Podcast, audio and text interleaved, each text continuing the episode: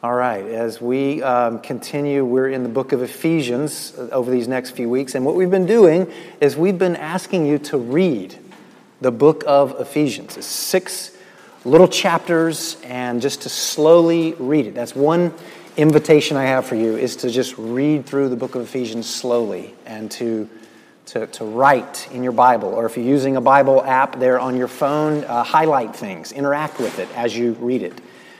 The, uh, the second thing that we wanted to, to, to invite you to do is pick up one of these devotional guides that, that we've written that will lead you through the six chapters of, of Ephesians with great, we feel like great reflection questions that will be a good guide for you. And then uh, the third invitation I have for you is maybe to pick up a copy of this thin little book called Sit, Walk, Stand. It's written by Watchman Nee. He's a Chinese, uh, became a Christian uh, then uh, ends up becoming a theologian and has an incredible uh, work here on the book of Ephesians, where Watchman Nee is basically trying to summarize the entire book of Ephesians with those three words. That essentially uh, it's anti American, it's actually anti Western, and perhaps anti human to think that the very first thing we should learn how to do is to sit. Rather, we normally think it's to walk. You know, when is that baby going to start walking? And Watchman Nee says in the Christian life, the very first thing and most important thing for us to learn how to do is to sit. That's to be seated with Christ, to rest in Christ, to know that identity that Christ has given you. And then he moves along by saying you don't just learn to sit, uh, it does involve um, walking. You begin to walk out this new relationship with God. And then lastly, to stand. Stand against evil forces coming against you, stand against things inside of you that are working against you. Um, so, last week we looked at chapter one. We talked about who am I? It was all about identity and purpose and all of those superlatives that were listed there in chapter one about your identity that you've been forgiven, you've been blessed, you've been loved, you've been chosen. And if you ever just need encouragement and you just kind of think, oh, where, where do I turn in my Bible? Where, where do I, I just need something really quickly here. Go to Ephesians chapter 1 and remember your identity. Remember who you are. So today in chapter 2, we're, we're going to look at who was I? So last week was who am I? This week, the question really is who was I? Slash, who am I? And how did God do this? And why did God do this? Regarding a key phrase that shows up in chapter 2, and that is that you who are in Christ have gone from being dead to being alive in Christ Jesus. How in the world did God do that? Why did God do that? So let's read. Uh, verses are printed here for you. It's Ephesians chapter 2, verses 1 through and then we've chosen verse 13 and 22. As for you, you were dead in your transgressions and sins, in which you used to live when you followed the ways of this world and the ruler of the kingdom of the air, the Spirit who is now at work in those who are disobedient. All of us also lived among them at one time, gratifying the cravings of our flesh and following its desires and thoughts. Like the rest, we were by nature deserving of wrath. But because of his great love for us, God, who is rich in mercy, made us alive with Christ, even when we were dead in transgressions. It is by grace you have been saved. And God raised us up with Christ and seated us with him in the heavenly realms in Christ Jesus in order that in the coming ages he might show the incomparable riches of his grace, expressed in his kindness to us in Christ Jesus. For it is by grace you have been saved, through faith. And this is not from yourselves, it is the gift of God, not by works, so that no one can boast. For we are God's handiwork, created in Christ Jesus to do good works which God prepared in advance for us to do. But now in Christ Jesus, you who once were far away have been brought near by the blood of Christ. And in him, you too are being built together to become a dwelling in which God lives by his Spirit. So, this very first question is the who was I slash who am I? Again, the first three chapters of Ephesians, uh, first three of six chapters, he's really trying to help us understand, the writer's trying to help us, help us understand our identity. Several times a day, you and I wonder, who am I? A lot of that's influenced by our skin color. A lot of that is influenced by uh, our family of origin. A lot of that is influenced by how much is in our bank account. A lot of that is influenced on uh, how many degrees we might have, how many friends we have. Have I gotten a promotion at work here recently? Do people really understand the real me that's in there that's just dying to come out? You and I face that all day long. And it's so powerful here that in Ephesians 1, to review, he's given you and I so much in that chapter to remind us about who we really, we really are. Yet, he also wants to remind us who you used to be. It's very intentional at why he's doing this. Um, he says, You were dead. Verse 1, chapter 2, verse 1. You were dead. Uh, now, I'm thinking back about times when I thought I was dead. Uh, there were several times riding a motorcycle growing up. There were several times racing with my brother or a friend that I thought I was about to die. There's several times in driving a car way too fast that, oh my God, I think I'm going to die. Um, any of you just learning to drive, don't listen to that part. Um, several times where you may have thought, I'm, I'm about to die. Or there's a very good friend of mine who he's so funny. And uh, during the week, he and, I, he and I will be texting each other. And I'll just, I'll, I'll tell him, man, you're killing me. Like his humor, he, he's killing me. So we throw this word around, killing me, or I'm about to die, kind of loosely, but the writer here is saying a different kind of dead. You were spiritually dead. Now, we've all been told the story, um, pretty much, that if you can just increase your um, morality, become a better person, um, in fact, isn't that what church is all about? You just go to church and you, you're just trying to become better people. God is trying to take good people and make them better people. And our writer Paul is trying to really be very clear and set the record straight here that church and a relationship with God is not about taking good people and trying to make them better. He's taking dead people and making them alive. This is profound, this is significant, this is huge. Uh, he, he's wanting you to know that, that, that Christianity uh, is where we were once spiritual zombies. Imagine. How gross is that? How ridiculous that is. But that's the image he's wanting you to have in your mind. That's the picture. And they're people. They're people that maybe you know or I know, or people literally walking around physically, emotionally, spiritually, walking around. Uh, a woman, uh, a man, and yet they're spiritual zombies. They're dead. They're dead. They're not spiritually alive. Yet God, in His generosity and in His grace, is inviting those people to have a relationship with God and whereby be made alive spiritually. That's the invitation that's going out. And so, in this second chapter, he's saying this gift of life does not come by getting more achievements. This resurrection life, to be made alive, doesn't come by the vacation that you want to go on.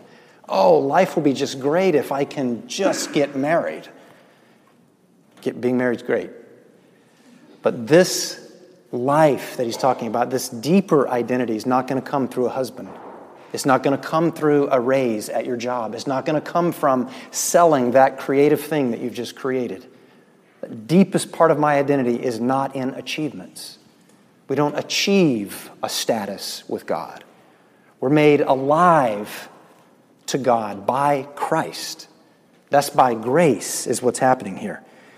So to be out of a relationship with God means death. That's what he's talking about in, the, in these verses and in all of the Bible. That's what death really means in the Bible. There's a physical death, but a much worse case scenario is a spiritual death and separation from God. So to be out of a relationship with God, and you may think about the prodigal son in Luke chapter 15. Do you remember what the father says as the father is grieving about this son? He says, It was as if he was dead. It was as if he was dead. Same idea here going on. That this father understands that the son's disobedience, it wasn't just disobedience in terms of morality, not doing the right things. But uh, throughout the Hebrew scriptures, the word obedience is linked to the word worship. Therefore, when we're disobeying, it's really a much deeper thing than to do's or not doing the right thing. It's an attitude that's saying, I won't worship God. God has no worth to me. There is no worthship in God. My way is better. And all of that equals death. All of that is who you used to be. Notice verses 1 through 3, it's really a lot of language about you. You were dead, and you this, and you that, and it's all there. It's really a lot about you. But look at verse 4, how verse 4 begins to break in to this, what may be feeling like bad news right now. Oh no, he said we're all dead. That's who I was. That's who you were because of verse 4. But, this is the biggest but you'll ever see. I just got to say that. Verse 4, look at it with me. But God, who is rich in mercy, made us alive with Christ. So during the week, when you're wondering, when you're really, really wondering and doubting, who am I? Who am I? Who am I? Remember that you're blessed, forgiven, loved, chosen. Remember who you were. I was dead. I was dead. Now, remember in verse 4, and I want us to read it aloud together. Can we do that? Read verse 4 out loud together. I'll give you a second to find it. This is who you are now in Christ. Verse 4, let's read it aloud. But because of his great love for us, God, who is rich in mercy, made us alive with Christ, even when we were dead in transgressions. It is by grace that you have been saved. How did God do this? How did God do this? And when we say this, in case we've just forgotten what we just talked about, the this is being brought from death to life. How did God do that? And we just want to make a simple statement right here that resurrection life is not an achievement. You don't achieve it. You don't say, oh, if you want to experience life in Christ, you need to um, just read this book or you need to just do more for God, and then you will arrive or you will achieve a sense of spirituality, and then you will be made alive in Christ. Or you don't say, I think God raised you up because you're Enneagram type, or you're Myers Briggs personality type, or your family of origin is just the type of person that God is looking for. No. Resurrection life is not an achievement, but it's a gift. That's how God does this. Verse 6 says, He did it by raising us up with Christ. You're asked by a coworker or you're asked by a family member, hey, so this whole Christianity thing, this whole thing of uh, being born again or being made alive, like, like, what is that all about? Mine and your response can be, here straight from verse 6 that we've been raised up with Christ. We've been seated with Christ. And what does that, what does that phrase mean that you've been seated with Christ? Many of us right now are, are, are seated, meaning we're putting trust in, we're sitting on a bank account. We're putting trust in achievements. We're putting trust in and our weight on how I'm going to be viewed by someone. That's where we're gaining our status from and it's empty. It's going to make you upset. It's going to disappoint you. And he's saying, no, no, no, you have a much deeper status than that. You have a much greater significance and stability. That's because you've been raised and seated with Christ. That's who you are. Nobody can take this away from you. Therefore, when you don't have a status at work, when you don't have a status in a particular relationship, when you might not even have a status here as a citizen in the United States. There's a deeper status and identity of who you are. Verse 7 through 9 of how God did this. He says, by the incomparable riches of his grace and his kindness to us. See, the scriptures aren't primarily about our sin, the scriptures are primarily about God's grace and God's mercy to win over our sin. That being made alive in Christ wins over you being dead. This is a spiritual reality. If you've experienced being made alive in Christ, you celebrate. You understand that you were once far away from God. And God, by His grace, by His grace, by His grace, has drawn you close and has given you a change in status that can never, ever, ever be lost or improved upon. Verses 8 and 9. I mean, these are famous verses. These, these, these verses are quoted by all sorts of people here. For it is by grace you have been saved, through faith, this not by yourselves, not as a result of works, so that no one can brag about it. No one can boast about this. So, once again, the scriptures are not primarily about our failures, but it's about the success of Jesus and Jesus' finished work on the cross on behalf of us who fail and on behalf of us who are sinners. Verse 13 is another way that he tells you how he did this. Look how specific he gets here by the blood of Christ. He's not afraid to say it. This is, this is meaning your status, you being brought to life to God in Christ Jesus, meant nothing less than the sacrificial atoning death of Jesus by his blood. You were far away, but now you've been brought near. And in thinking through this this week, I just kept asking myself the question why? Why, God? What, what motivates you, God? What, what is it? Love. Love. He's intending to display his love and his grace to you and to me. He wants you to rest in it. As our author, Watchman Nee, says, he wants you to sit and sit longer than you've been sitting. He wants this to, to marinate in you, He wants this to massage in you. And once we get it, He says, Great, now get it again. He wants to display His love and grace to you.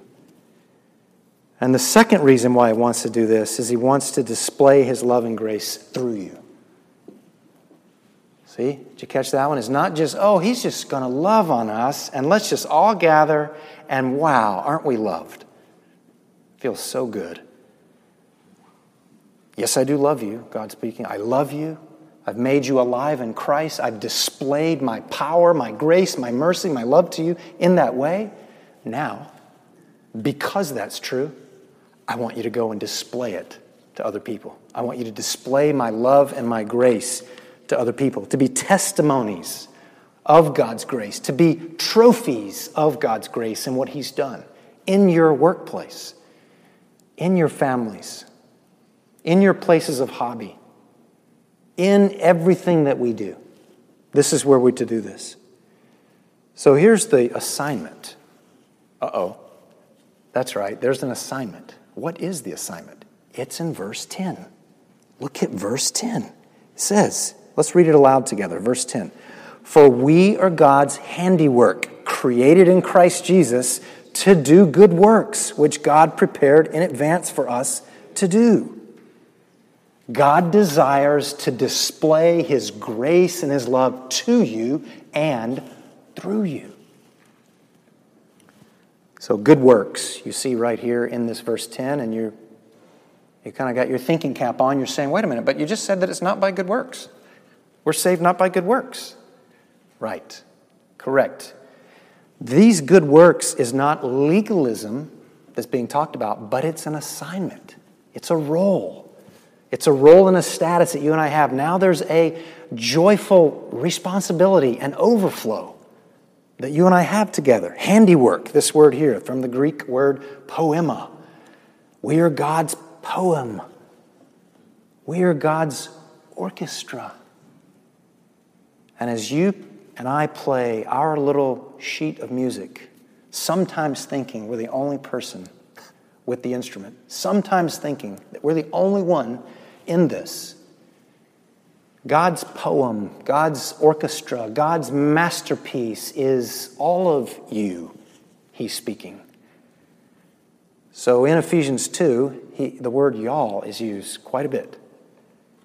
The Greek word there, the plural for you all. Um, so, so, really, to get a better understanding of this, we, we need to understand gift giving in the ancient world. Uh, he's, he's wanting you to think of an image of a gift and in this chapter 2, that gift is Christ Jesus, and that means salvation that comes through Jesus. That is the gift that's given to us. Faith also in this Christ is also a gift.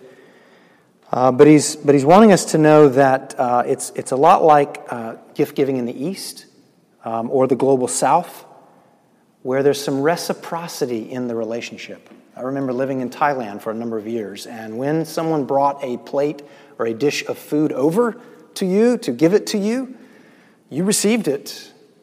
And then you put something else back on that plate and you brought it right back over there to their house. There's reciprocity there in the relationship. And so, a Western mindset that we sort of have with gifts and gift giving is well, if somebody's doing that so that I'll give back, then they can just stop doing that. No strings attached, right? Like that is the quintessential Western mindset. The biblical understanding of gifts and gift giving is to either create or to reinforce a relationship. That's what's going on in Scripture when gifts are being given, and this being the primary gift. We celebrate it at Christmas. When Christ comes, that is the most amazing, profound gift given to us to establish a personal relationship that we have with God. So it's in this generosity of God's gift giving, that that would stir up in you a generosity, so that we then, out of having received God's generous gift, we too begin to give it away. Those are the good works that have been created in advance for you. That's the assignment right there. That's the uh, all of what the, the assignment means. But you can't do it on your own. This is that moment where a lot of times you might hear uh, a, a, a, talk similar to this, and it says, now, now go do it. And this is the part about Christianity where the, the, the message is we, we can't do it by ourselves. We need empowerment. You and I need to be empowered by the Holy Spirit to do this. And that's why we are going to verse 22 that's listed here. Let's read this one aloud together. And in him you too are being built together to become a dwelling in which God lives by his Spirit. What? Did that just say that God is living inside of you? Yes. Yes. This is profound. That assignment there found in verse 10, those good works created in advance that you can go and do them. So that each morning, whenever you wake up as a mom, as a dad, as, as an artist, as a musician, as a student, as a teacher, uh, engineer, banker, whoever, and whatever you're doing, you can wake up literally praying, God, show me today those good works that you've already created in advance so that I can not only walk in them, but that I can walk with you. Because verse 22 says, You're already in me, leading me. This is beautiful. This is powerful. So, whatever God has called you to do, it's not because of our goodness but it's once again verse 4 they're saying, but, that big but, but God who is rich in mercy and his grace. It's his grace. This means for us in your neighborhoods, in our communities, to, I'm going to just present two quick things before we close. Uh, it means to bless other people. It means in your personal devotional time with God, whatever that looks like, it means for you sitting with God, sitting with Jesus, communing with God, listening to God, waiting on God to lead you towards blessing other people. You've been blessed. Now go be a blessing.